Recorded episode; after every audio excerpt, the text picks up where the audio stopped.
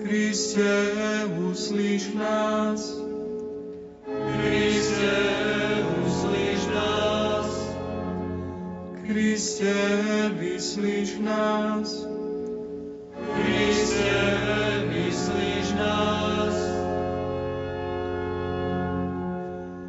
Modlíme sa, Bože naše útočisko a sila, pôvodca nábožnosti, ujmi sa nábožných prozieb svojej církvy a daj nám dosiahnuť, o čo s dôverou prosíme, skrze Krista nášho Pána.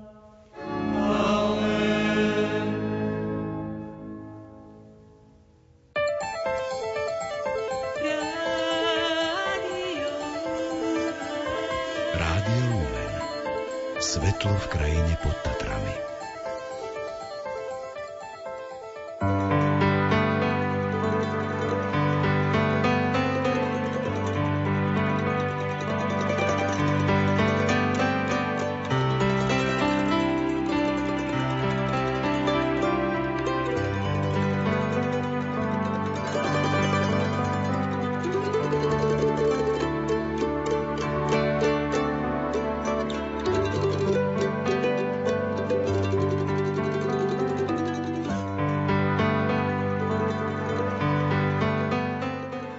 Požehnané sviatočné popoludne, milí poslucháči, prajeme naživo z bansko štúdia Rádia Lumen.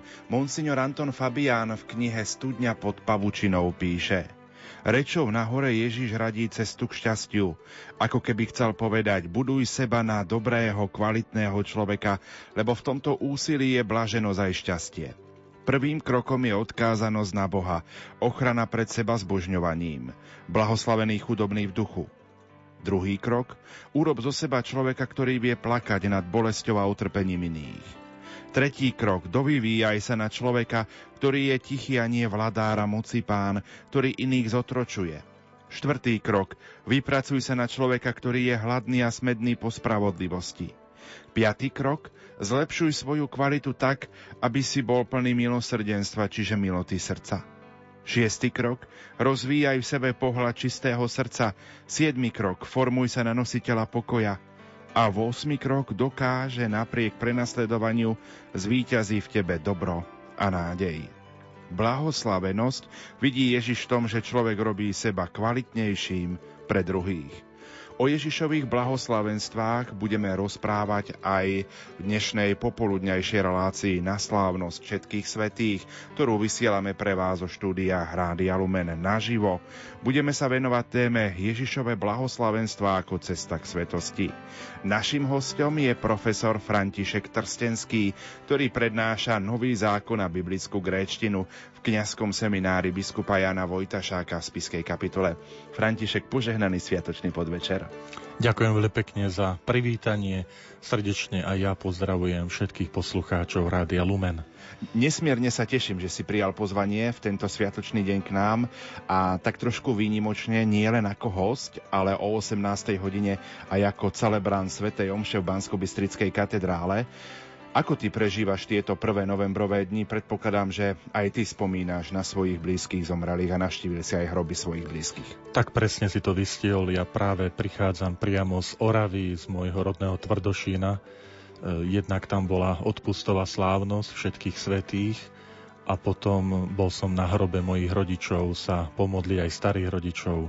Pochádzam z časti Tvrdošína, volá sa Medvedzie pri kostolíku svätej Anny je, sme aj vyrastali, je náš rodičovský dom a nedaleko odtiaľ aj cintorín, kde teda odpočívajú moji rodičia a, a starí rodičia.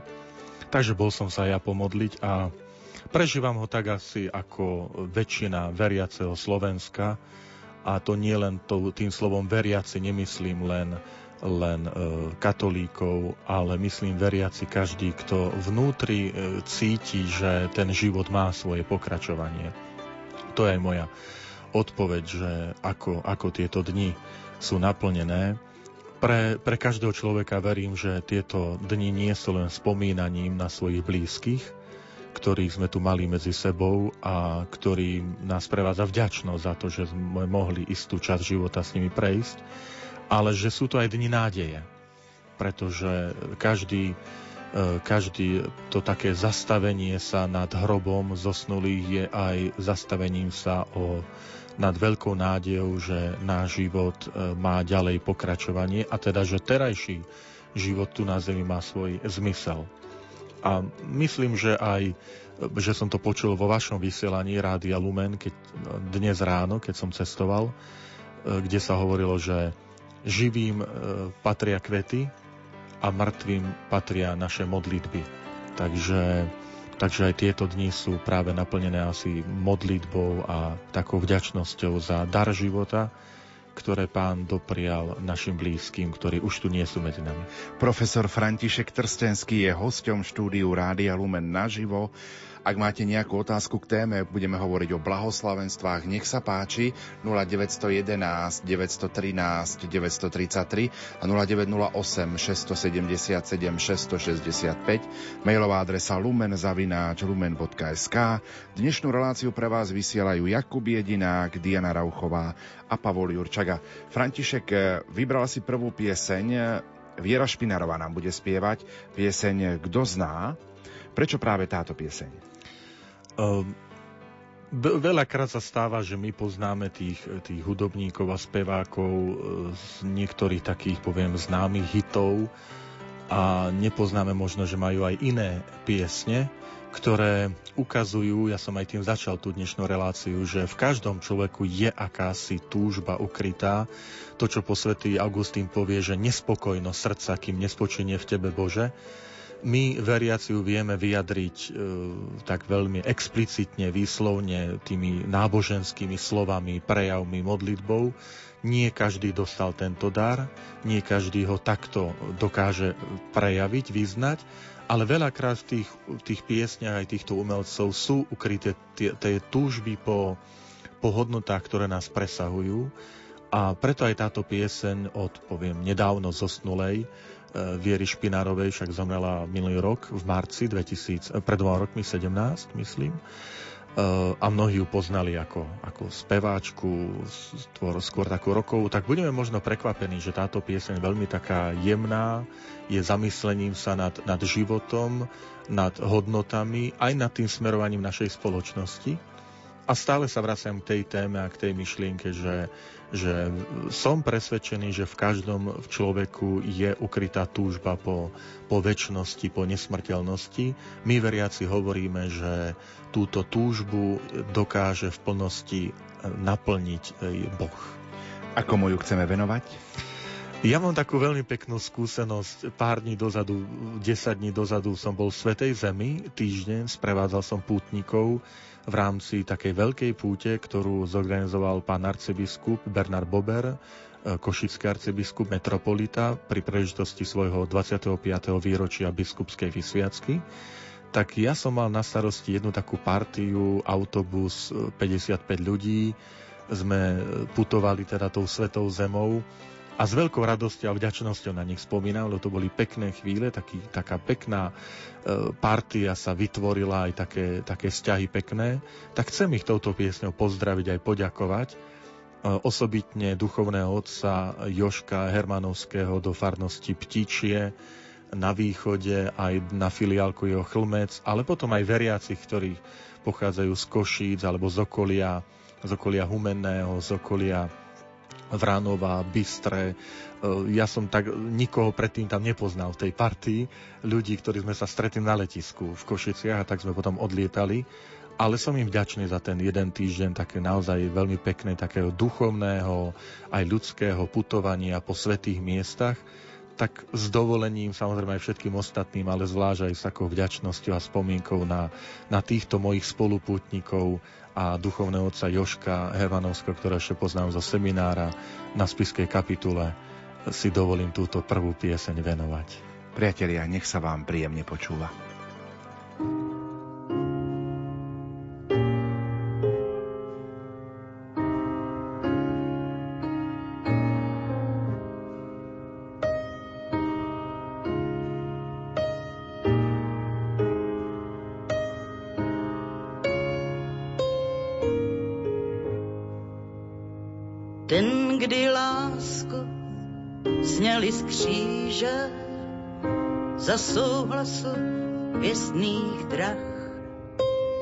Z rukou žen se staly mříže, mysl mužů svázal strach. Kdo zná moc a sílu slov a vět, ten má schopnost věřit v lepší svět. V den, kdy srdce stvrdla v kámen, lidé začali platit daň. Hád je více nežli amen a pravda nebezpečná zbraň. Kdo zná moc a sílu slov a věd, ten má schopnost změnit lepší svět.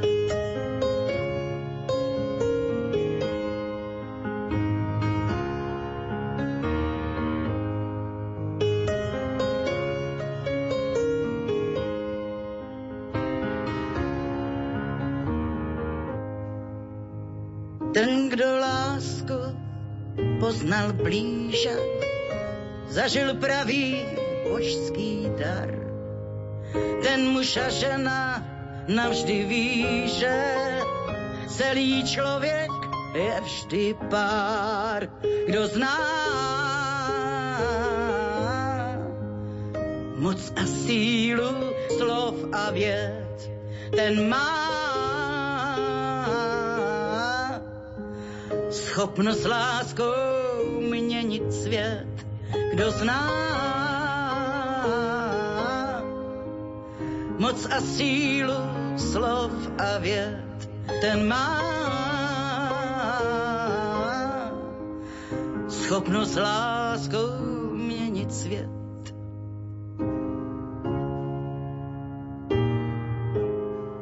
Svojí láskou změnit svět.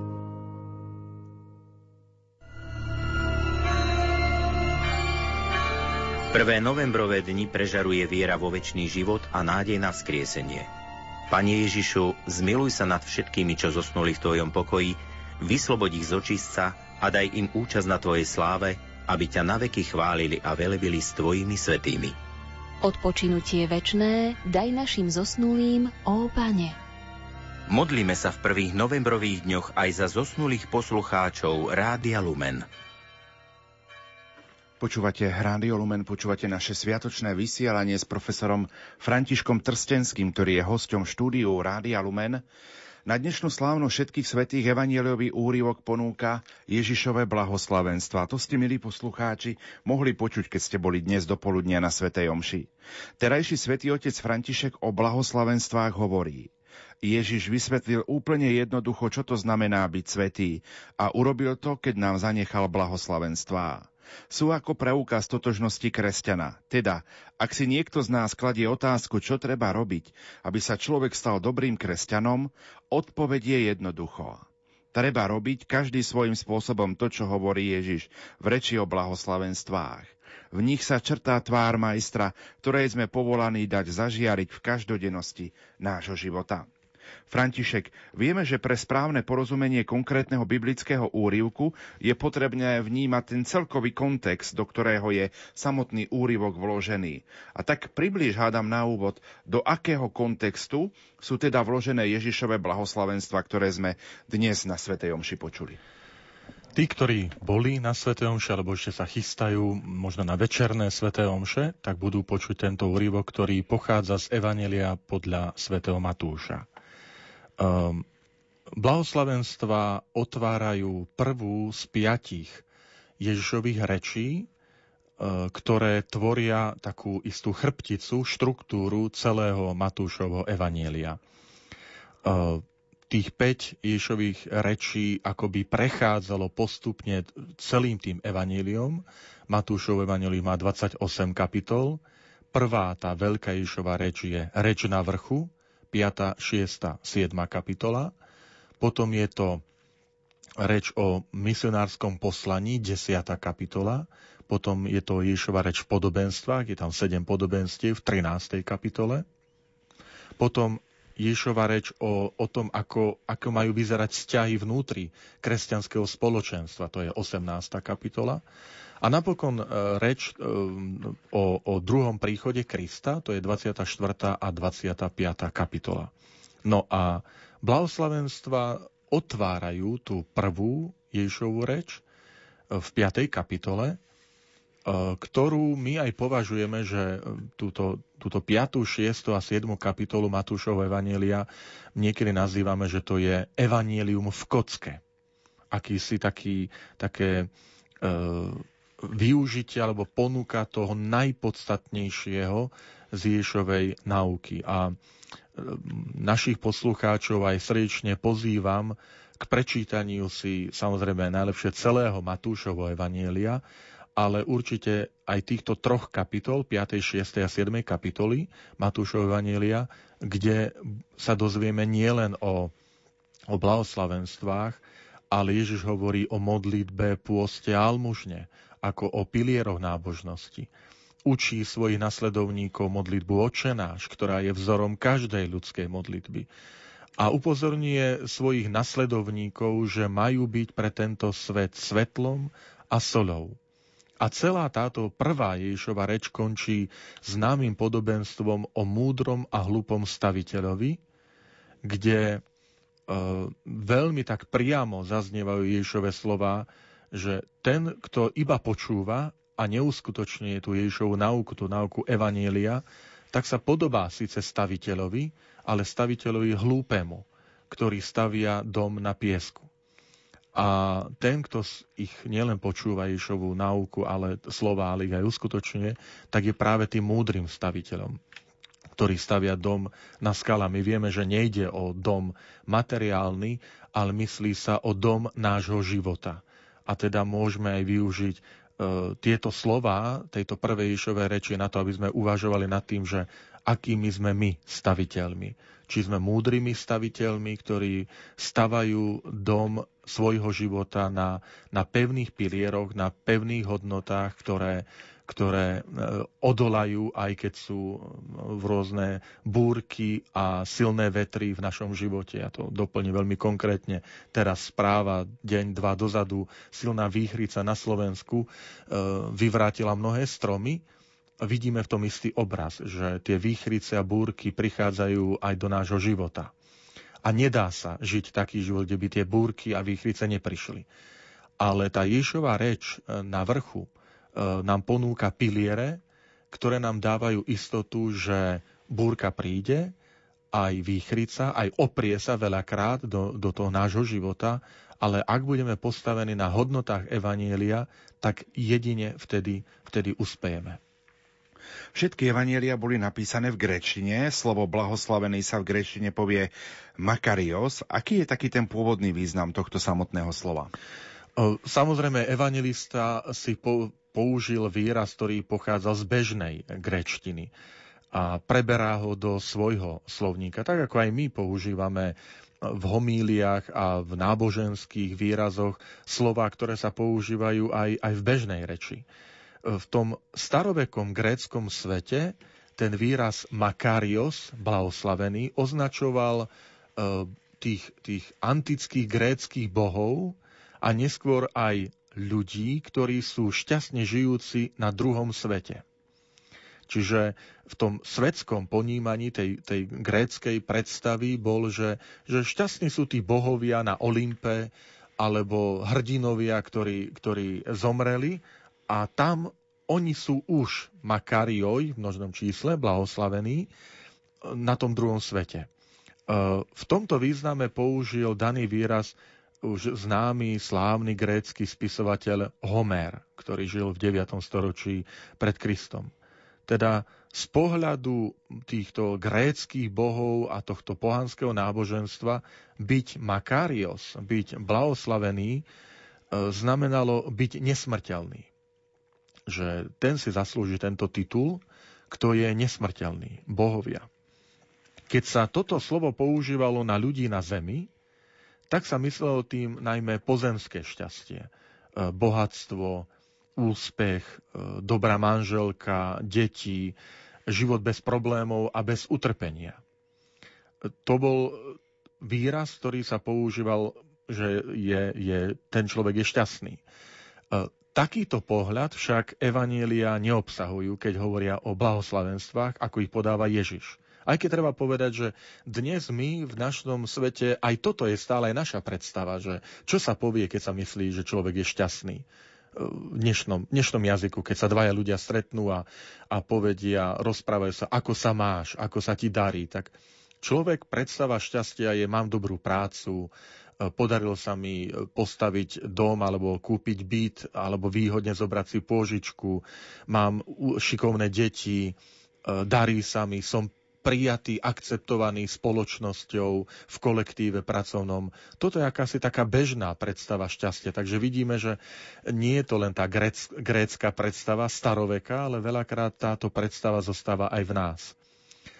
Evanílium prichádza s inou predstavou blahoslavenstva, a je to neustále pre nás výzva to konfrontovať, tú našu predstavu, e, čo to znamená byť šťastný. E, niekto chce ukázať dobré fotky z dovolenky alebo, alebo fotky svojich vnúčat, detí a, po, a toto je predstava šťastia.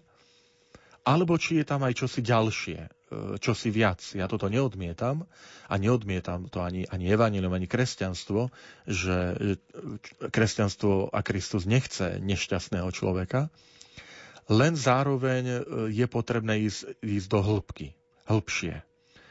V Novom zákone, keď čítame najmä Evanielia, tak tento slovo blahoslavený sa nikdy neoznačuje týmto slovom Boh je zaujímavé, že nedájdeme v Novom zákone vyjadrenie, ktoré by hovorilo, že, že Boh je blahoslavený, ale že je to výraz, ktorý Sveté písmo, to Božie slovo, vzťahuje na človeka. Takto človeka nazýva, že je blahoslavený. Pripomeniem, pán Ježiš povie Petrovi, ktorý vyznal božstvo pána Ježiša, tak pán Ježiš mu povie, blahoslavený si, Šimon, syn.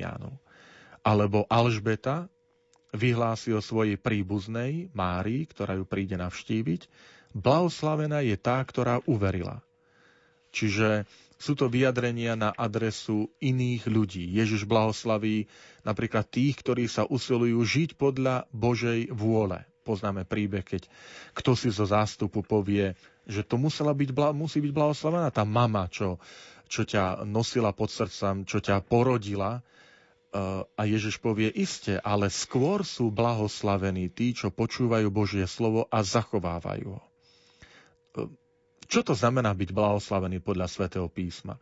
V tom biblickom pohľade to znamená kráčať po ceste nasmerovanej k Bohu. To znamená, ak sa pýtame, čo mám robiť, aby som podľa tých božích kritérií bol blahoslavený, aby som tie božie kritéria splňal, tak odpoveď je, kráčaj tou cestou, ktorá, ktorá ako cieľ má Boha.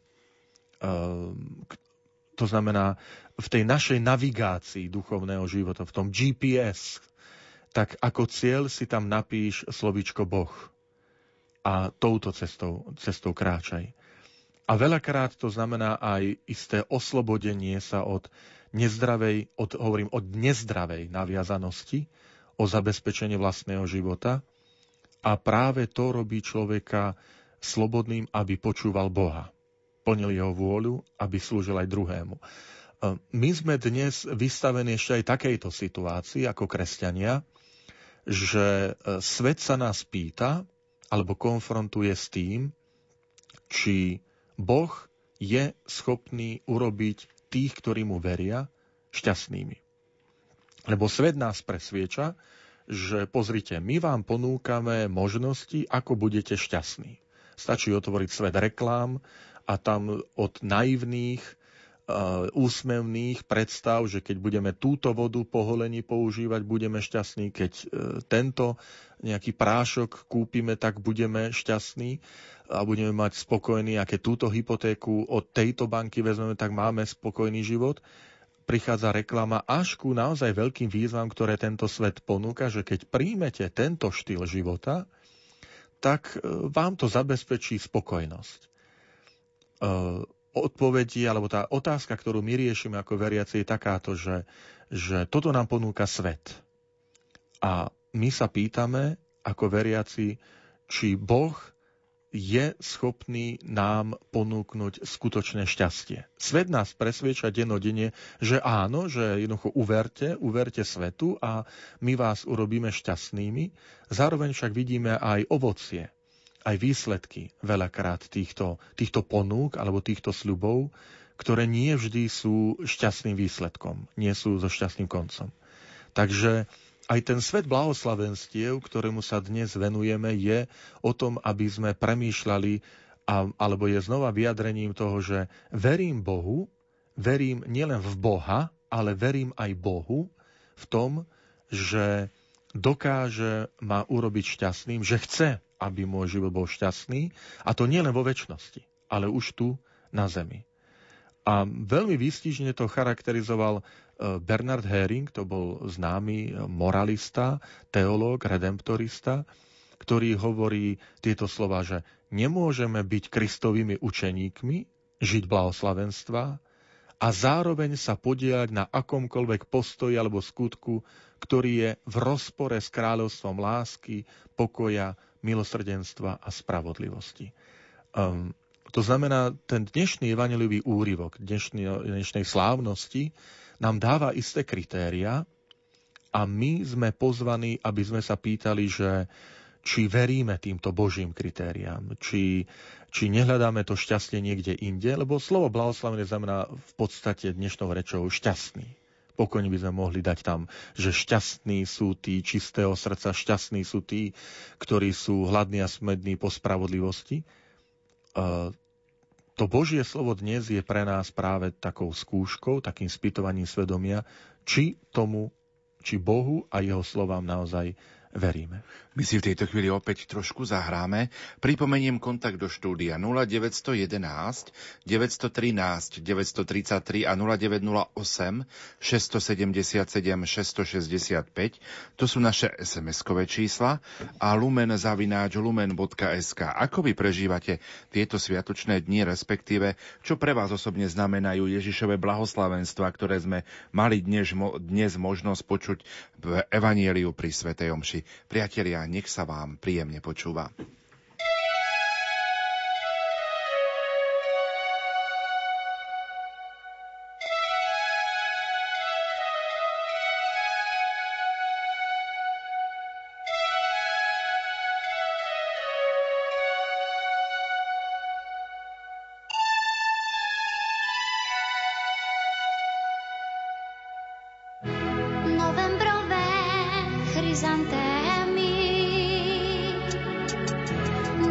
ťažký dáš, smútok nevyprší.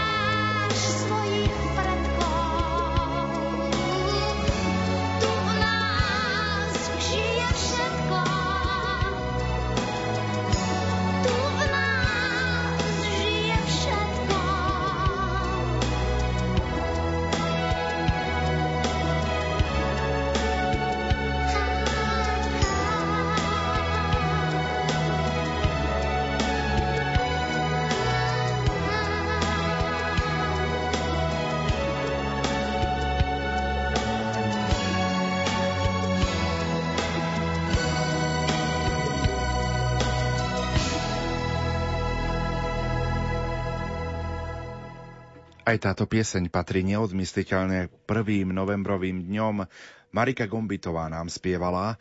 Pripomeniem kontakt do štúdia lumen zavináč lumen.sk a naše SMS-kové čísla 0911 913 933 a 0908 677 665. Poďme sa pozrieť do našej SMS, do našej mailovej pošty. Píše poslucháčka Mária Labašová zo Starej Ľubovne. Dobrý podvečer, práve som sa vrátila z pobožnosti na cintoríne. Boli sme aj pri hrobe monsignora Jána Zentka s pánom Kaplánom, ktorý s pánom dekanom viedol pobožnosť. Otec Zentko zomrel v roku 2009, nech odpočíva v pokoji. A k dnešnej relácii chcem uviezť moju skúsenosť, že mŕtvi aj po smrti pomáhajú. Môj brat, ktorý zomrel na Prahu 20 lebo sa utopil, urobil sestre dobrú službu. Keď totiž mala známosť, pýtal sa nastávajúci na referencie o nej. A tí, čo brata poznali, mu povedali – jej brat je Karol. Môže si ju kľudne zobrať. Dobrá partia. V zmysle, dobrý chlapec. No povedzte. A on si ju zobral aj na základe tohto svedectva. Budem počúvať, pozdravujem oca Trstenského. Ďakujeme veľmi pekne aj poslucháčka, aj za túto milú spomienku na monsignora Janka Zentka, ktorého taktiež som poznal zo spiskej kapitule počas štúdií, no aj potom po skončení keď ešte stále tam teda bývam, takže aj potom z tých čias, keď bol e, v pozícii e, biskupského vikára.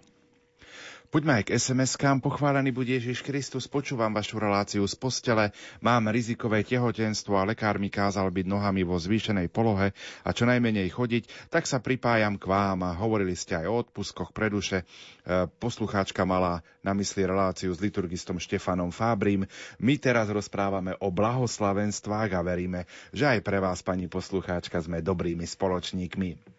František, my sa posuňme v našom rozprávaní ďalej. E, nehrozí však aj nám, že to požehnanie, to Božie šťastie pre nás vnímame až príliš, príliš materiálne. Vrátim sa k tomu, čo sme rozprávali pred pesničkou. Áno, na to som aj chcel upozorniť, že že na jednej strane je to ľudské a nie je dobré zase všetko tlačiť len do takej duchovnej, spirituálnej roviny, že je dôležité my ako hovorieval známy monsignor Viktor Trstenský, kňaz, ktorý pôsobil aj v Starej Ľubovni a potom posledné roky v Trstenej, že kresťan je človek, ktorý sa má nohami držať na zemi a rukami držať neba. Takže to aj pri blahoslavenstvách tak platí, že kresťan je ten, ktorý kráča po tejto zemi a tu sa máme usilovať túto spoločnosť pretvárať, aby to bola spoločnosť plná eh, aj spravodlivosti, aj, aj pravdy, aj pokoja. Takže to je ten kresťan, ktorý sa drží, eh, teda kráča nohami po zemi, ale zároveň si byť vždy vedomý, že tie kritériá, ktoré nám pomôžu tú spoločnosť meniť, aby bola, aby bola spoločnosťou spravodlivosti, že tie kritéria prichádzajú z neba že nie my si ich vytvárame, lebo veľakrát potom hrozí, že si ich aj sami podľa toho prispôsobujeme. Takže aj evangelista Matúš, tak ako ich zachytil tie Ježové blahoslavenstva, tak máme tam isté dodatky, ktoré práve akoby varujú len pred tým príliš materiálnym pochopením. Hneď prvé blahoslavenstvo, blahoslavený chudobný, ale E, v tej verzii Evangelia je blahoslavený chudobný v duchu. Pretože nestačí byť len chudobný. Akoby akási automatická záruka šťastia. Ale človek musí byť chudobný v duchu. To znamená veľmi jednoduché vysvetlenie. Bez teba, Bože, som chudobný a s tebou som bohatý. Nestačí byť hladný a smedný. Ale Ježiš hovorí hladný a smedný po spravodlivosti my vieme, čo spôsobuje hlad a smet, že ako dramaticky poškodí organizmus, dokonca môže privodiť smrť. Ale pýtajme sa, či sme my takto hladní a smední po spravodlivosti. Ak nie, tak hrozí poškodenie až smrť našim vzťahom a tomuto svetu. Svetu vzťahov ľudskej spoločnosti. Nestačí byť čistým, ale to blahoslovenstvo hovorí blahoslavený čistého srdca alebo čistým srdcom.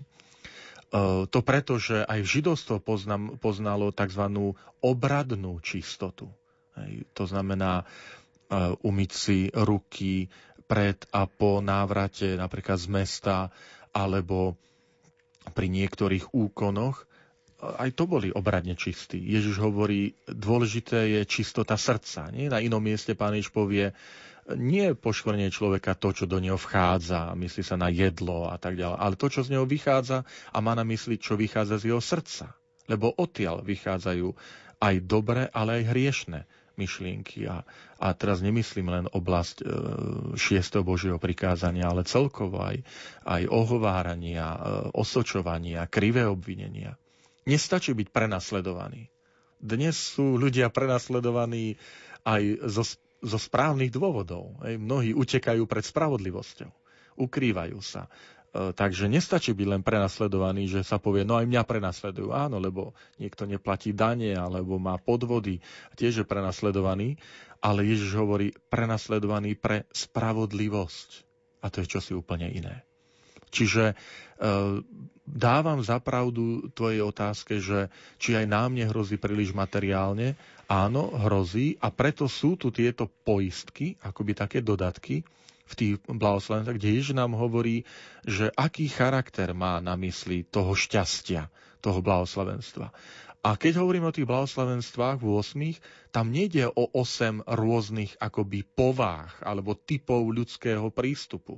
Hej, ako keď máme ľudské povahy, že niekto je flegmatík, iný je sangviník, cholerik, melancholik, tak e, nie takto máme na mysli, že 8 blahoslavenstiev, že tie sú rôzne povahy, ale vždy ide o správanie, ktoré je prítomné v jedinej osobe, v jednej osobe. A tou prvou hlavnou osobou je Ježiš Kristus. A v každom, kto si rozhoduje ísť cestou Krista, tak sa rozhoduje ísť cestou týchto blahoslavenstiev. Čiže vysvetlenie jedného blahoslavenstva, ako aj všetkých osem blahoslavenstiev, vždy začínajú od samotného pána Ježiša o ňom môžeme povedať, že on ich prežíval a prežíva. On nám ukazuje v evaníliách, ako správne ich naplniť. Veď on povie, že učte sa odo lebo som tichý a pokorný srdcom. Máme blahoslavenstvo, že blahoslavený tichý.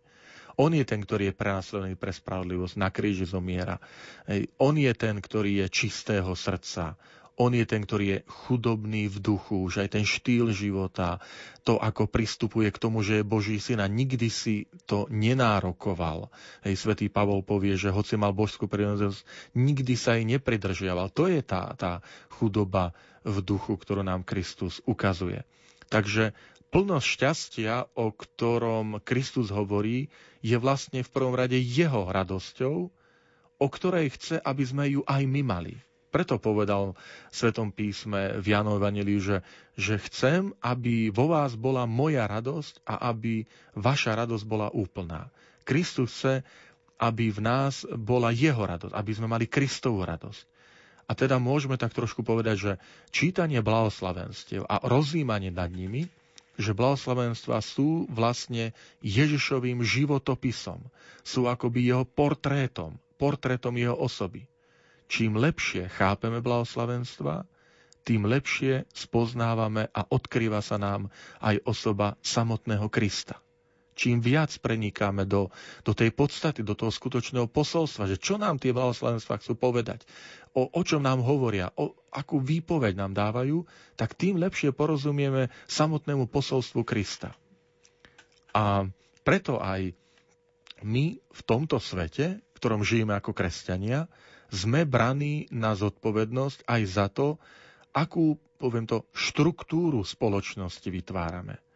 Či to z našej strany bude štruktúra pyramídy, kde na vrchu sú mocní a vplyvní a dolu tí ostatní sú dlávení, všetkým tí, čo sú pod nižšie, alebo blahoslavenstva sú o tej angažovanosti za spravodlivú, slušnú spoločnosť, ale v duchu, v duchu hodnot, ktoré nám ponúka Kristus.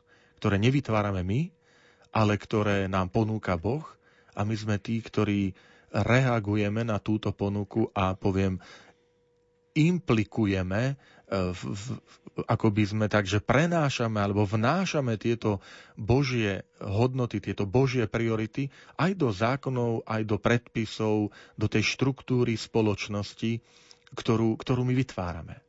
Lebo svet sa musí riadiť podľa istých princípov, poznáme to aj v doprave, aj v komunikácii, musia tu byť pravidlá, ale je dôležité, že čím popredkávame tie ľudské pravidlá, či ich popredkávame e, tou takou Božou prítomnosťou a potom naozaj tá spoločnosť je, je slušná, je spravodlivá, je hladná smedná po spravodlivosti, je hladná smedná po čistote, je hladná smedná po po tých, ktorí sú tichí a, a tí, čo sú šíriteľmi pokoja, lebo bude popredkávaná princípmi, ktoré pochádzajú od Boha.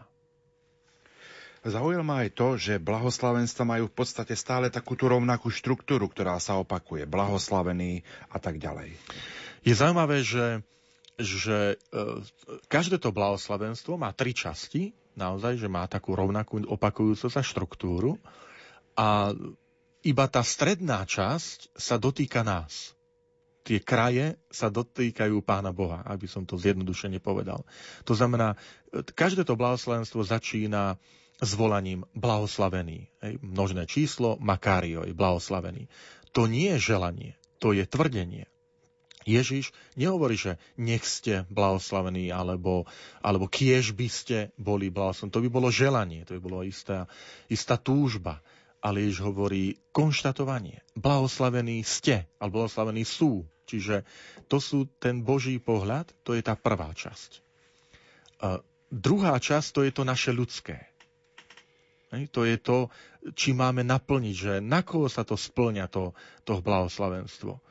Uh, inými slovami, uh, to blahoslavenstvo je tak postavené, že, že samotná tá, tá skutočnosť ešte nemusí byť sama o sebe dobrá. Lebo Ježiš hovorí o blahoslavení, ktorí plačú. Tak treba povedať, že plačú, pláč, chudoba, e, to ešte samo o sebe nemusí byť e, také príjemné. Ale preto je tamto dôležité, e, že čím to naplním. Lebo my sa stretávame v živote s chudobou, s plačom, s tichosťou, s prenasledovaním, čo nie sú závidenia hodné situácie. Ale je dôležité ten stred toho, toho blahoslavenstva, čím ho ja tam naplním. A potom na konci je zase tá Božia aktivita. Lebo oni budú Božími synmi, lebo ich je nebeské kráľovstvo. Toto zase nepatrí nám. My si neudelujeme e, nebeské kráľovstvo. To udeluje Boh my sa nenazývame, nemôžeme sami seba urobiť Božími synmi. To robí Boh. Nemôžeme vidieť Boha z našej vlastnej iniciatívy. To je Boží dar. Vždy a jedine Boží dar. To znamená, Bláslavenstvo nás upozorňuje na to, že, že je tu akoby istá spolupráca Božia a ľudská. Boh vyhlasuje, robí blahoslaveného človeka, ale do toho vstupuje človek svojou prispením, svojou aktivitou, ale zase nie tú odmenu nedáva si sám človek, ale ju dáva Boh. Čiže konkrétny príklad, blahoslavení, ktorí šíria pokoj, lebo ich budú nazývať Božími synmi. To blahoslavený je Božie označenie. Tí, čo šíria pokoj, to je naša aktivita. My sa máme angažovať. Pán Boh to za nás nespraví. Ale ich budú nazývať Božími synmi to je to, že nechajme na Pána Boha tú odmenu. Nie my určujeme, že my budeme diktovať Pánu Bohu, tak ty nám toto dáš a tamto dáš. Na, una, naša úloha je dôležitá v tom vyplniť ten stred. To znamená, sme poslaní blahoslavenstva, nás učia, že, že Boh nás pozýva k spolupráci za, preto, aby tento svet bol krajší a dokonca hovorí a slubuje, že keď tento, túto spoluprácu príjmeme, že budeme s Bohom pracovať na milosrdenstve, na spravodlivosti, na pokoji, tak nám garantuje, že prísľub sa dotýka nielen tohto sveta, života, ale dokonca, že presahuje hranice tohto sveta. A v súvislosti s dnešným sviatkom poviem, že hovoria o občianstve v nebi. Garantujú nám, Ježiš nám garantuje blahoslavenstvami, že ak budeme tu na tomto svete šíriteľmi pokoja, ak tu budeme na tomto svete tichí, ak budeme tí, ktorí šíria pokoj, ale aj túžia po spravodlivosti, ale aj, aj znášajú prenasledovaniu pre spravodlivosť, tak nám garantuje, že nielen táto spoločnosť bude krajšia, ale nám garantuje aj občianstvo v nebi. Že sa stávame už teraz Božími občanmi alebo obyvateľmi, obyvateľmi neba. My si v tejto chvíli opäť trošku zahráme. Po pesničke budeme pokračovať a nech sa vám, priatelia, príjemne počúva.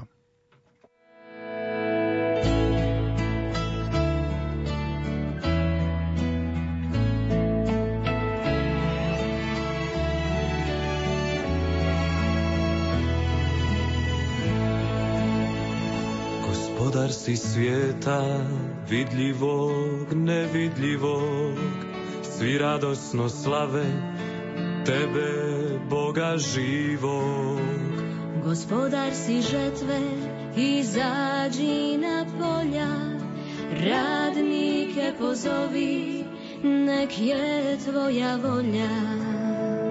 Gospodar si mora, na pučinu izađi, kad stišaš oluju, svoje vjerne nađi. Gospodaru svega, sebi nas pozovi, lice zemlje s nama u ljubavi obnovi. Naša su ti srca poput žrtvenika, dajemo ti s njega hvalu redovnika.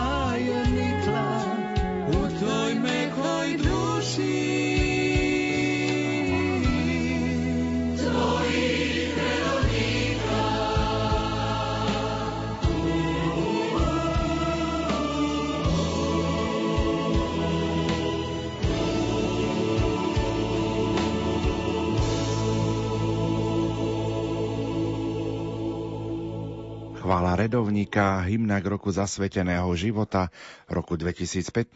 Toto ste počúvali v uplynulých, uplynulých minútach. 0911 913 933 a 0908 677 665 mailová adresa lumen zavináč lumen.sk František na tvoje venovanie piesne sa ozvali aj niektorí poslucháči, ktorí ťa srdečne pozdravujú, napríklad poslucháčka Kristína, alebo nám napísali aj, poz, aj poslucháči Dušan a Anina Vranovská z Vranova. Ďakujeme za tieto pozdravy. Františkovi Trstenskému sme ich prečítali. A my pokračujeme v našom rozprávaní, aby sme sa teraz trošku posunuli v tomto našom rozprávaní. V úvode relácie som citoval slova svätého otca Františka z jeho apoštolskej exhortácie o povolaní k svetosti. Vyzýva, že kto chce byť dobrým kresťanom, má robiť to, čo hovorí Ježiš v blahoslavenstvách.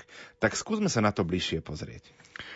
Ide konkrétne o tretiu kapitolu tejto exhortácie Gaudete et exultate, radujte sa, jasajte. A Veľmi srdečne odporúčam a pozývam našich poslucháčov si túto exhortáciu prečítať. Je, je to veľmi dobre napísaná, šikovná, nie hrubá.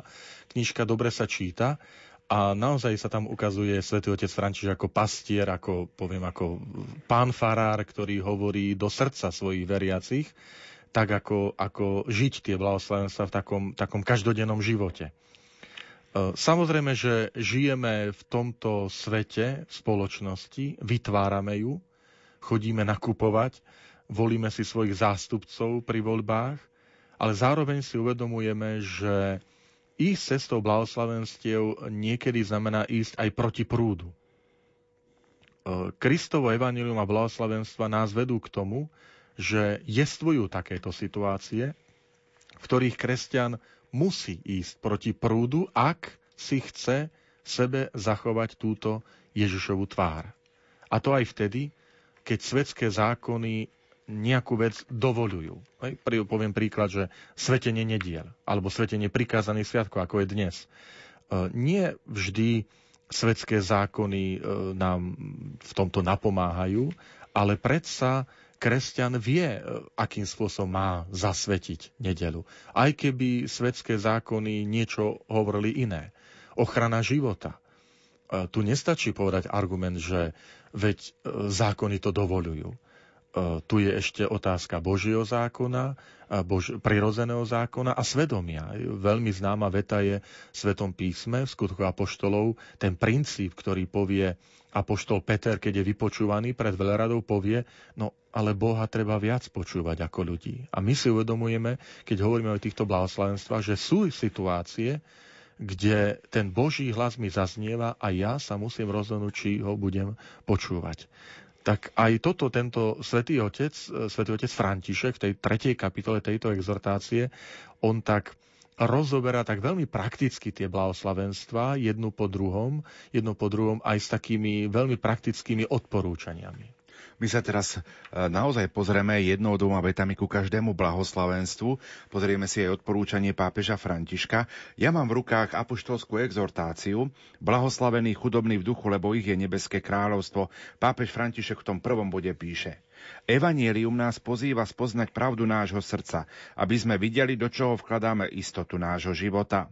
Zvyčajne sa bohá cíti istý so svojimi bohatstvami a domnieva sa, že keď sú ohrozené, celý zmysel jeho života na zemi sa rozpadá. Sám Ježiš nám to povedal v podobenstve o sípke, keď hovoril o seba istom mužovi, ktorý ako hlupák nemyslel na to, že môže zomrieť ešte v ten istý deň. A posledná veta k tomuto blahoslavenstvu, byť chudobný v srdci, to je svetosť. Svetý Otec každé takto jedno blahoslavenstvo zakončí takým konkrétnym príkladom.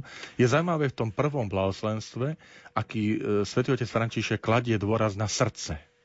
A on tam aj hovorí v tej časti, že, že ak sa srdce cíti natoľko spokojné samo sebou, že nemá miesto pre Boha, pre lásku k blížnym, tak potom sa pripravuje o to najväčšie dobro, ktorým je Ježiš. A on aj vyzýva, že to prvé blahoslavenstvo je aj takým pozvaním k istej, teraz poviem to do úvodzviek, ľahostajnosti voči stvoreným veciam. To znamená, že, že ma nepripútajú, nezotročia ma tie veci. Takže pri prvom blahoslavenstve sa môžeme pýtať, že, že či naše srdce je spokojné samo v sebe natoľko, že už nemám miesto pre Pána Boha, alebo môžeme spomenúť tie slova, už ktoré som hovoril sveto Augustína, nespokojné naše srdce, kým v tebe nespočinie. A tam si uvedomujeme, že my môžeme mať tieto veci na zemi a dobre, že ich máme, ale keď sú, keď sú v súlade s tou Božou vôľou, oni sú vtedy požehnaním. Keď veci, ktoré mám, ktoré ma obklopujú, vzťahy a tak ďalej, sú žité v súlade s Božou vôľou, vtedy budú pre mňa požehnaním, keď sú same o sebe a Boh nemá v mojom živote miesto, vtedy aj môžem mať veľa a predsa nemusím byť spokojný. Budem nespokojný stále. Poďme k druhému blahoslavenstvu. Blahoslavení tichí, lebo oni budú dedičmi zeme. Opäť zacitujem.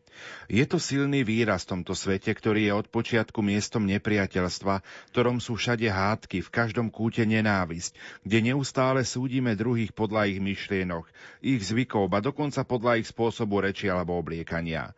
Skrátka, je to kráľovstvo pýchy a márnosti, ktorom je každý presvedčený, že má právo sa povyšovať na druhých. Avšak aj keď sa to zdá nemožné, Ježiš navrhuje iný štýl. Tichosť. To je to, čo on sám žil so svojimi učeníkmi, čo obdivujeme pri jeho vstupe do Jeruzalema. Hľa, tvoj král prichádza k tebe, tichý, sediaci na oslici. A opäť tie záverečné slova pápeža Františka, reagovať s pokornou tichosťou, to je svetosť. Um, veľmi dôležité sú slova, ktoré svätý Otec začína, keď hovorí, že žijeme vo svete, ktorý druhého neustále posudzuje. Ako povedal, ako reagoval, čo si obliekol. Uh, on hovorí dokonca, že sme sa stali akoby súčasťou kráľovstva pýchy a márnosti, v ktorom každý je presvedčený, že má právo povyšovať sa na druhých. Uh, toto druhé, druhé blahoslavenstvo môže byť takým spytovaním svedomia, že aby sme dávali pozor. Sme pozvaní ľudia, aby sme boli členmi kráľovstva lásky, spravodlivosti, pokoja, ale nie pýchy, arogancie a márnosti. Takže to, tá tichosť neznamená, že, že nič nehovoriť, nič nevidieť zlo, nepočuť zlo, tváriť sa, že nejestvuje. Nie toto máme na mysli. Ale ticho znamená nepovyšovať sa na druhých, nevstúpiť do kráľstva pýchy a márnosti. Tretie blahoslavenstvo, blahoslavení plačúci, lebo oni budú potešení. Opäť slova pápeža Františka. Svet nám navrhuje pravý opak. Zábavu, užívanie, roztýlenie, špás a vraví nám, že to je to, čo robí život dobrým. Sveták ignoruje, hľadí iným smerom, keď prídu problémy s chorobou alebo s utrpením v rodine či v jeho okolí. Svet nechce plakať, uprednostňuje bolestné situácie, ignorovať, prikrývať a schovávať. Mnoho energie sa míňa na únik z okolností, ktorých sa vyskytne utrpenie, v presvedčení, že je možné zamaskovať realitu, ktorej nikdy, nikdy nemôže chýbať kríž. A záverečné slová, vedieť plakať s druhými, to je svetosť. K tomu doplním ešte jeden plač, ktorý už od začiatku cirkevní otcovia, od začiatku cirkví, tie prvé storočia pripomínali pri tomto blahoslavenstve, blahoslaven plačujúce, lebo oni budú potešení, a to je plač nad vlastnými hriechmi. Bolesť duše nad spáchanými hriechmi. To je taktiež, čo hovorí svätý otec e, František, že dnes svet neplače za to, že koná zlo dnes sa to predostria veľakrát ako pochvala. Hej. Človek, ľudia urobia niečo zlé a, a chvália sa tým. Hej. Niekto rozbil druhému manželstvo a on to ako predstavuje, že a ja som ako hrdina, hej, že som jednoducho hviezda.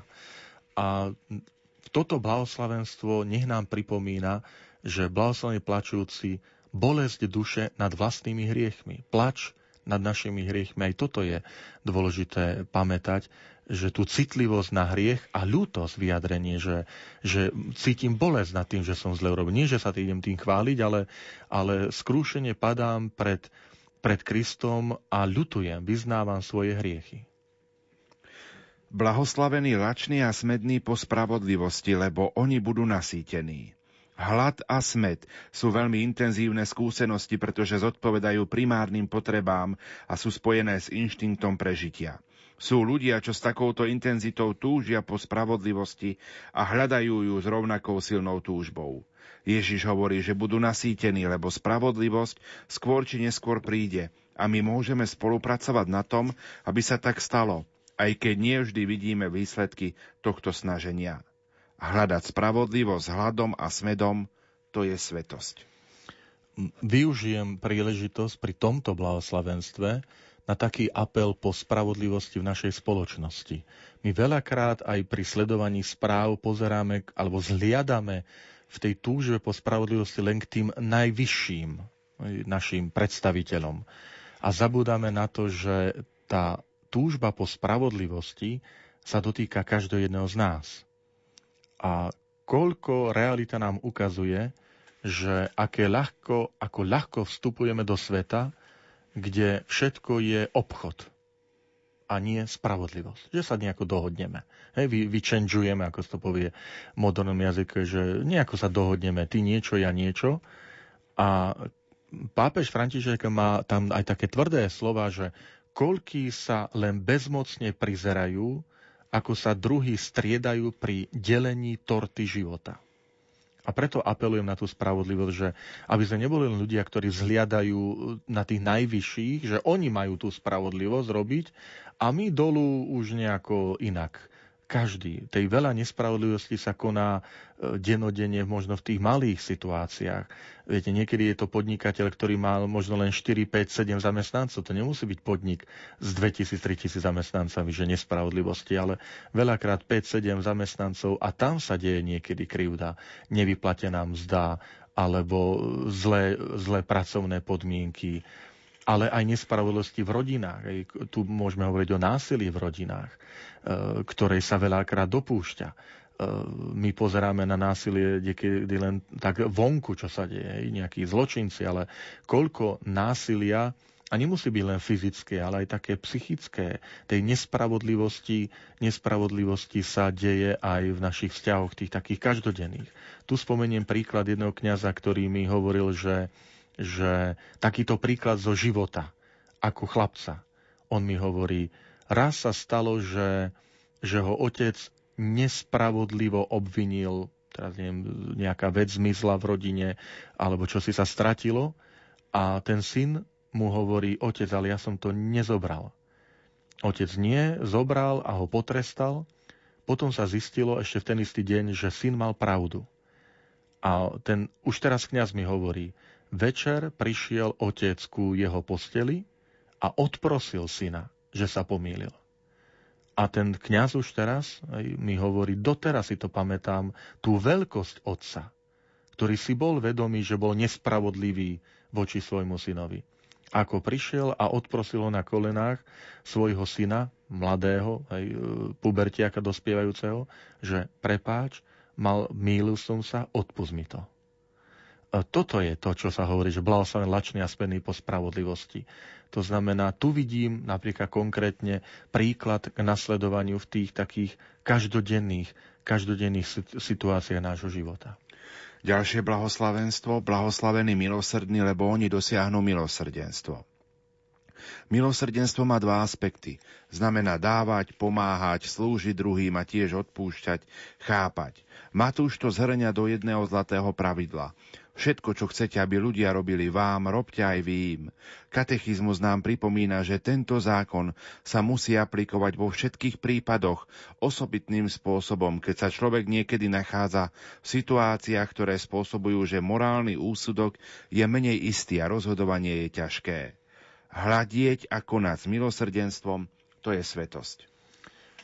My veľakrát sme takí, že tú polovičku toho, toho blahoslavenstva počujeme, lebo v tej polovičke sa hovorí, že oni dosiahnu milosrdenstvo. Koľkokrát my sa dožadujeme, e, ale treba, aby ste voči mne boli milosrdní a postupujte milosrdne.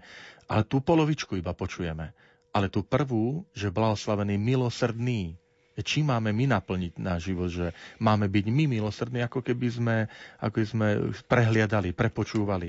Veľakrát apelujeme, e, pán Farár, ale veď církev hovorí, máme, máte byť milosrdní. E, biskupom sa to pripomína, pápežovi, že sa má odpúšťať a tak ďalej. Ale tú prvú časť, že blahoslavený milosrdný, ako by sa, ako by sa zabúdalo. A teda toto blahoslavenstvo nás učí aj tomu, že, že odpustenie sa bude aplikovať aj na nás, keď nám bude odpúšťané, ale je dobré na to pamätať, že, že Pán Jež hovorí, že akou, akou mierou meriate vy, takou mierou sa nameria aj vám. Čiže keď budeme plní toho milosrdenstva, tak aj to plnosť milosrdenstva sa prejaví voči nám, ale dôležité, aby sme to boli my, ktorí začíname. Blahoslavení čistého srdca, lebo oni uvidia Boha. Toto podobenstvo sa týka ľudí, ktorí majú úprimné a čisté srdce, bez špiny, pretože srdce, ktoré vie milovať, nenechá vstúpiť do svojho života čokoľvek, čo ohrozuje lásku, čo ju oslabuje alebo vystavuje riziku. V Biblii sú srdcom naše skutočné úmysly. To, čo naozaj hľadáme a po čom túžime, ponad to, ako sa javíme. Lebo človek hľadí na výzor, ale pán hľadí na srdce. On sa snaží pretvárať a preho prehovárať k nášmu srdcu a tam túži vpísať aj svoj zákon. Napokon chce nám dať aj nové srdce. Udržať si srdce čisté od všetkého, čo poškvrňuje lásku. To je svetosť ak sa zamýšľame v Svetom písme, že čo je opakom toho čistého srdca, tak to pán Ježiš vystihuje jedným slovom, ktoré dosť často zaznieva. V slovenčine znie pokrytec. E, v grečtine hypokrites. E, ten pôvodný výraz tohto slova je prevzatý z bežnej gréčtiny a to je herec v divadelnom predstavení, ktorý má na sebe masku postavy, ktorú stvárňuje. Že ten je pokrytec. Čiže hrá niekoho iného, ktorým v skutočnosti on sám nie je. Len to hrá. Má masku, ktorou zobrazuje tú danú postavu. A toto blahoslavenstvo apeluje na čisté srdce, to znamená, máme strážiť naše srdce. Lebo, ako hovorí v tej istej e, reči na vrchu, kde sú aj blahoslavenstva, že lebo Otec, ten nebeský, vidí aj v skrytosti on rozozná, či to srdce, srdce je úprimné, alebo je to len škrupina, že to hráme, pretvárka, a potom znova pripomíname, alebo pripomíname slova pána Ježiša, ktorý hovorí, že aké je dôležité strážiť naše srdce a strážiť to, čo z nášho srdca vychádza. Čo sa rodí v mojom srdci. Toto je možno aj také, také pýtanie sa, že keď sme blahoslavení čistého srdca, to znamená, čo sa v srdci čistom rodí? No, zmýšľam o druhom pekne. E, posudzujem druhého dobre. Nemyslím na zle, to, čo hovorí Pavol v tom známom hymne, my to tak nazývame, hymnus na lásku, že láska nemyslí na zle, e, všetko znáša, všetko vydrží, ale to vychádza z čistého srdca. Takže veľmi si prosme, aby sme neboli hypokrités, aby sme neboli pokrytec, ktorý hrá e, nejakú rolu toho niekoho iného, ale aby naše srdce bolo úprimné, aby v ňom nebola ani škrupina, ani pretvárka. Blahoslavení tí, čo šíria pokoj, lebo ich budú volať Božími synmi. Svetý Otec píše. Toto blahoslavenstvo nás vedie pomyslieť na rozličné situácie bojov, ktoré sa stále opakujú. Je pre nás veľmi bežné byť príčinami konfliktov alebo pri najmenšom príčinami nedorozumení. Napríklad, keď počujem niečo o niekoho, a idem to povedať druhému a možno ešte vyrobím druhú verziu trochu obsažnejšiu a tu šírim. A zdá sa, že čím väčšiu škodu spôsobím, tým viac uspokojenia mi to prinesie. Svet klebiet vytváraný ľuďmi, ktorí sa venujú kritizovaniu a ničeniu, nebuduje pokoj. Títo ľudia sú skôr nepriateľmi pokoja a v žiadnom prípade nie sú blahoslavení. A na závera dodáva, rozsievať okolo seba pokoj, to je svetosť. Spomenuli sme si, a to je jedna z takých pekných vlastností terajšieho svätého Otca, že on vyniká takou praktickosťou a konkrétnosťou vo svojich takých odporúčaniach, tak aj tu v tomto blahoslavenstve svätý Otec pekne hovoril, že, že pozor, lebo žijeme vo svete klebiet. Že tam, kde sú klebety, tam ťažko sa bude šíriť pokoj. Tam sa šíria klebety, ktoré dokonca vytvárame, nielen, že preberáme od iných, ale niekedy k ním aj čo si pridáme a rozšírime a, a kleb, svet klebiet ničí pokoj, ten nebuduje nikdy pokoj. A zároveň pamätajme aj na to, že pokoj nikdy nie je dohoda vyrobená od stola alebo nejaký pominutelný mier pre šťastnú menšinu aby bola každá menšina šťastná, tak, tak e, s nikým to nechceme mať rozhádané, tak nejako s každým chceme vychádzať za každú cenu dobre. E, pokoj nikdy nie je umelou vecou, ktorá sa dohodne za stolom. E, my sme pozývaní, to, to podobenstvo hovorí, že tí, čo šíria pokoj, doslova robia pokoj. To znamená, je to čosi aktívne, že máme byť tvorcami pokoja. To, tá výzva svätého Františka z Asisi, tú známu jeho modlitbu, ktorou začína, že Pane, urob ma nástrojom tvojej, tvojej láske, tvojho pokoja. Takže máme, sme pozvaní byť nástrojom. To je čosi aktívne. Že kresťan nie je len ten, ktorý, e, keď je čosi, no tak sa radšej nevyjadrím, aby bolo ticho, ale my sme pozvaní aktívne byť nástrojmi a veľmi konkrétnymi, e, napríklad aj tým predsavzatím, že nevytvárajme svet klebiet v našich mestách, dedinách, vzťahoch, keď sa stretnú, tak sa preberie horný, dolný koniec a všetci v rodinách, ale buďme ľuďmi, ktorí budú e, vytvárať ten pokoj, e, hľadať cesty zmierenia, odpustenia, vysvetľovania si veci. Čiže byť tvorcami, ktorí šíri okolo seba pokoj. A čo šírime my okolo seba?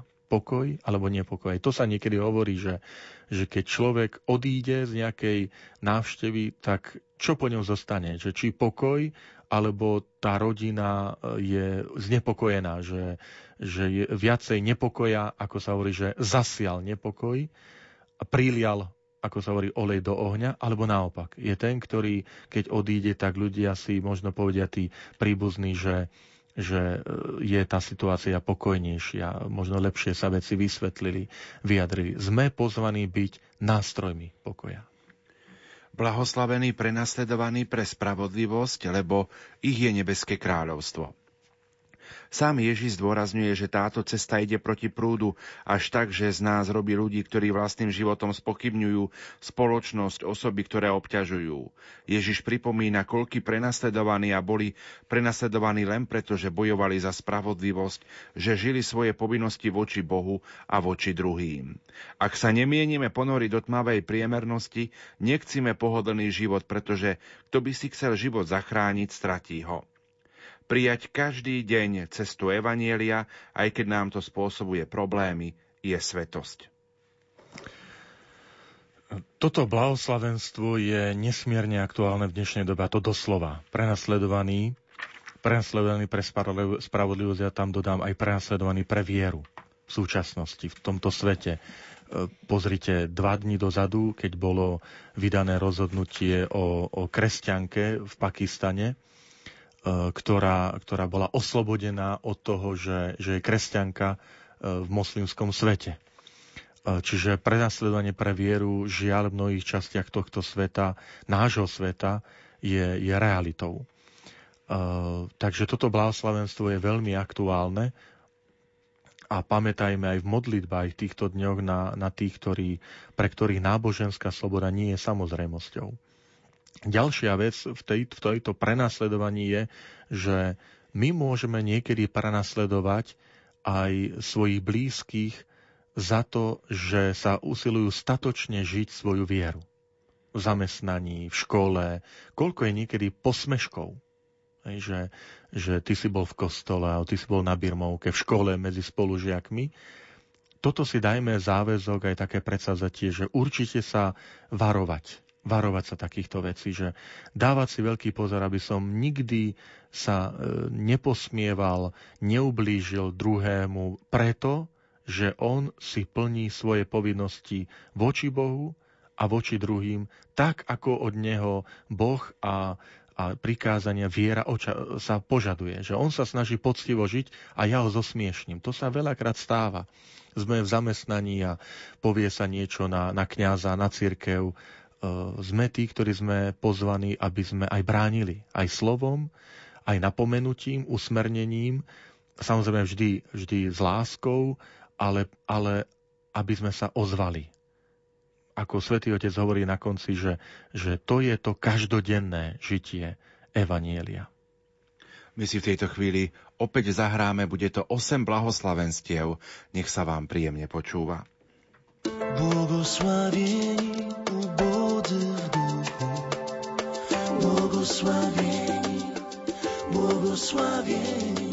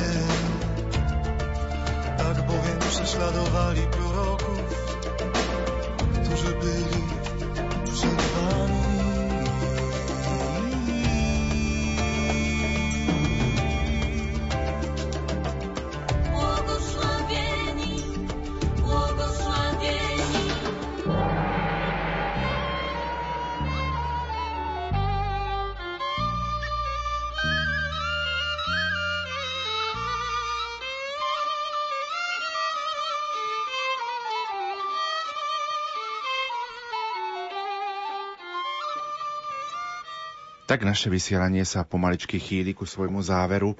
O 17. hodine 30. minúte ponúkneme spravodajskú reláciu Infolumen a potom náš dnešný host, profesor František Trstenský, bude celebrovať Svetu Omšu v bansko katedrále. František, v uplynulých minútach sme si prešli 8 blahoslavenstiev, tak povedia s očami pápeža Františka. Ako vnímať tento text, ako vnímať samotné blahoslavenstva, ktoré sme dnes počuli aj na Svetej Omši, ako vnímať tieto slova Ježiša, ktoré sú adresované v súčasnosti aj nám. Ešte dodám, že je tu ešte deviaté blahoslavenstvo, ktoré pán Ježiš úplne na konci, keď vyriekne týchto osem, tak povie, blahoslavení ste, keď vás budú pre mňa potupovať a prenasledovať a všetko zlé na vás nepravdivo hovoriť. Radujte sa, jasajte, lebo máte hojnú odmenu v nebi. Radujte sa, jasajte, to sú slova exhortácie, ktorú pápež František napísal o povolaní k svetosti. A práve použil ako úvodné slova e, tento výrok pána Ježiša. Radujte sa, jasajte, lebo máte hojnú odmenu v nebi. Toto deviate blahoslavenstvo nie je ako keby nové, ale je akoby pokračovaním tých 8, hlavne toho posledného, ktoré hovorí o prenasledovaní. Ale je dôležité, že tam pán Ježiš hovorí, blahoslavení ste. Čiže prechádza z tej tretej osoby, že blahoslavení sú tí, ktorí plačú a tak ďalej, ktorí sú tichí a prechádza do, do druhej osoby, že otáča sa na svojich učeníkov a povie, vy ste blahoslavení.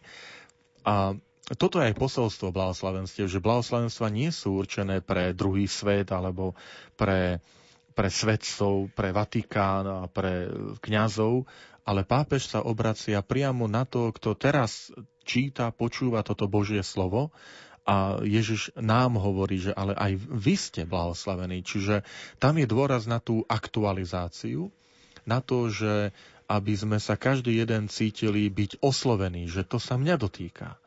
To aj mne Ježiš, Ježiš hovorí. E, ďalšia vec je, že vidíme, ako sme sa vzdialili od, od toho sveta Evanielia. Pretože blahoslavenstva nám predstavujú isté parametre šťastia, isté kritéria šťastia. A teraz my môžeme porovnávať, že, že akými kritériami šťastia sa my dnes riadíme, či sú to stále tie kritéria šťastia, ktoré nám ponúka Evangelium v blahoslavenstvách. Lebo ak to vezmeme naozaj tak dôsledne, tak vidíme, že že Ježiš nám tie naše kritéria, ktoré my sme si veľakrát vytvorili, šťastia, postavil na ruby. Veď koľkokrát aj my sme dnes presvedčení, že, že to mocný a, a bohatý a vplyvný, že tí majú vplyv, tí točia tým, tým svetom a krútia e, spoločnosťou a Boh nám hovorí, že to tak nie je. Že e, tí, ktorí sú veľakrát v tých očiach ľudí veľkí, a neraz máme dojem, že tým sa treba nejako tak pokloniť a uctiť si ich a byť s nimi za dobré, lebo možno nám z toho niečo kvapne, tak tie blahoslavenstva nás učia, že to tak vôbec nie je, že v Božích očiach veľakrát to, čo je slabé v očiach tohto sveta, bezvýznamné a chudobné, je v Božích očiach e, veľké.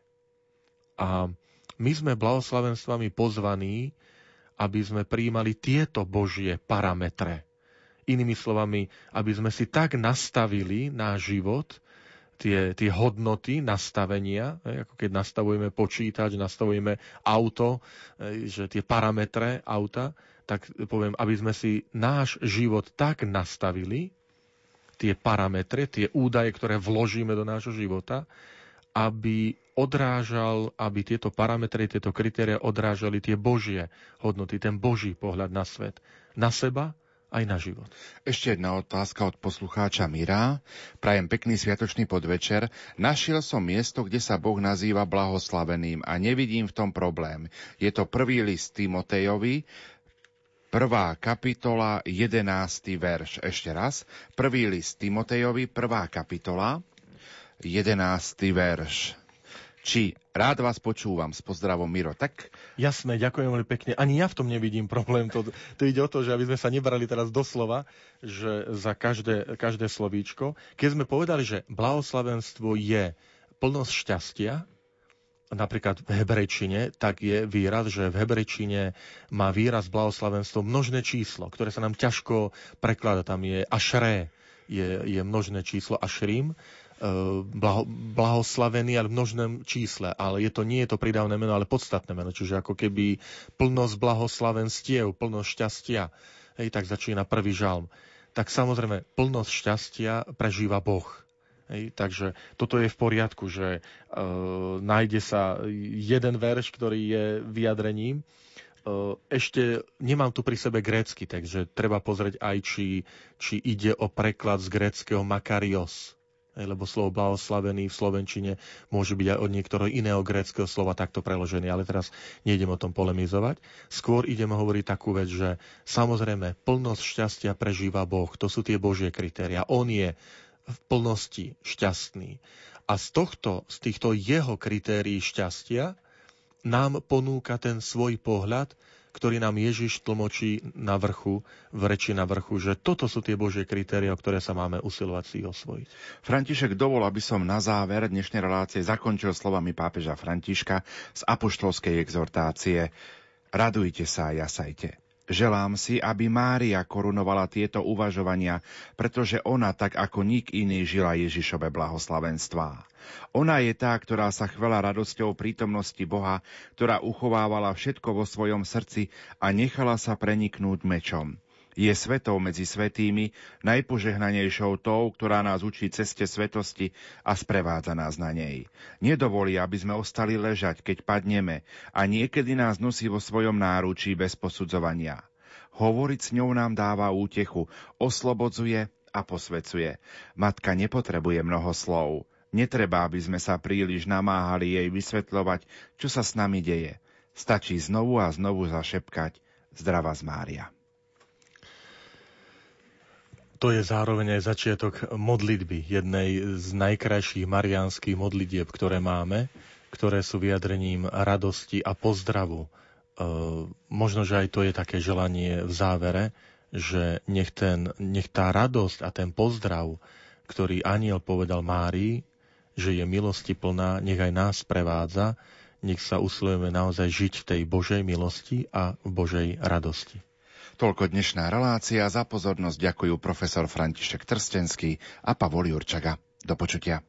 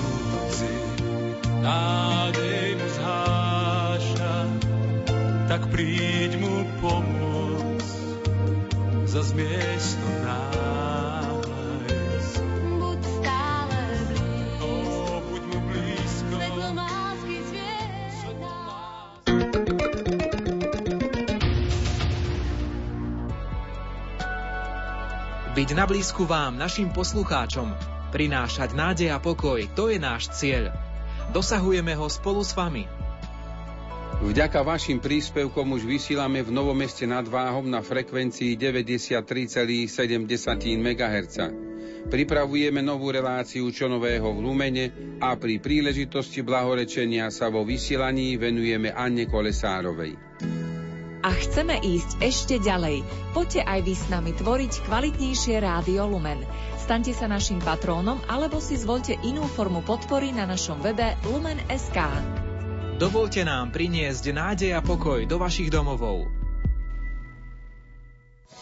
Chceme byť bližšie k vám, spoznať život vo farnosti, kde žijete. Svetá omša, živá diskusia a prítomnosť známych hlasov z vysielania to všetko môžete zažiť aj vy. Príďte na stretnutie s týmom Rádia Lumen. Staňte sa našimi patrónmi a členmi Lumen klubu priamo na mieste a využite nové benefity, ktoré sme pre vás pripravili. V stredu 7. novembra zavítame do farnosti v Lendaku. V novom kostole svätého Jána Krstiteľa začíname svetou omšou o 18. Všetkých srdečne pozývame. Ponúkame vám možnosť finančnej podpory cez platobnú stránku prostredníctvom služby e-card. E-card. Kliknite na stránku www.lumen.sk, sekcia VUB e-card a vyplňte potrebné údaje. Nakupujte cez e-shop. Na www.eshop.lumen.sk.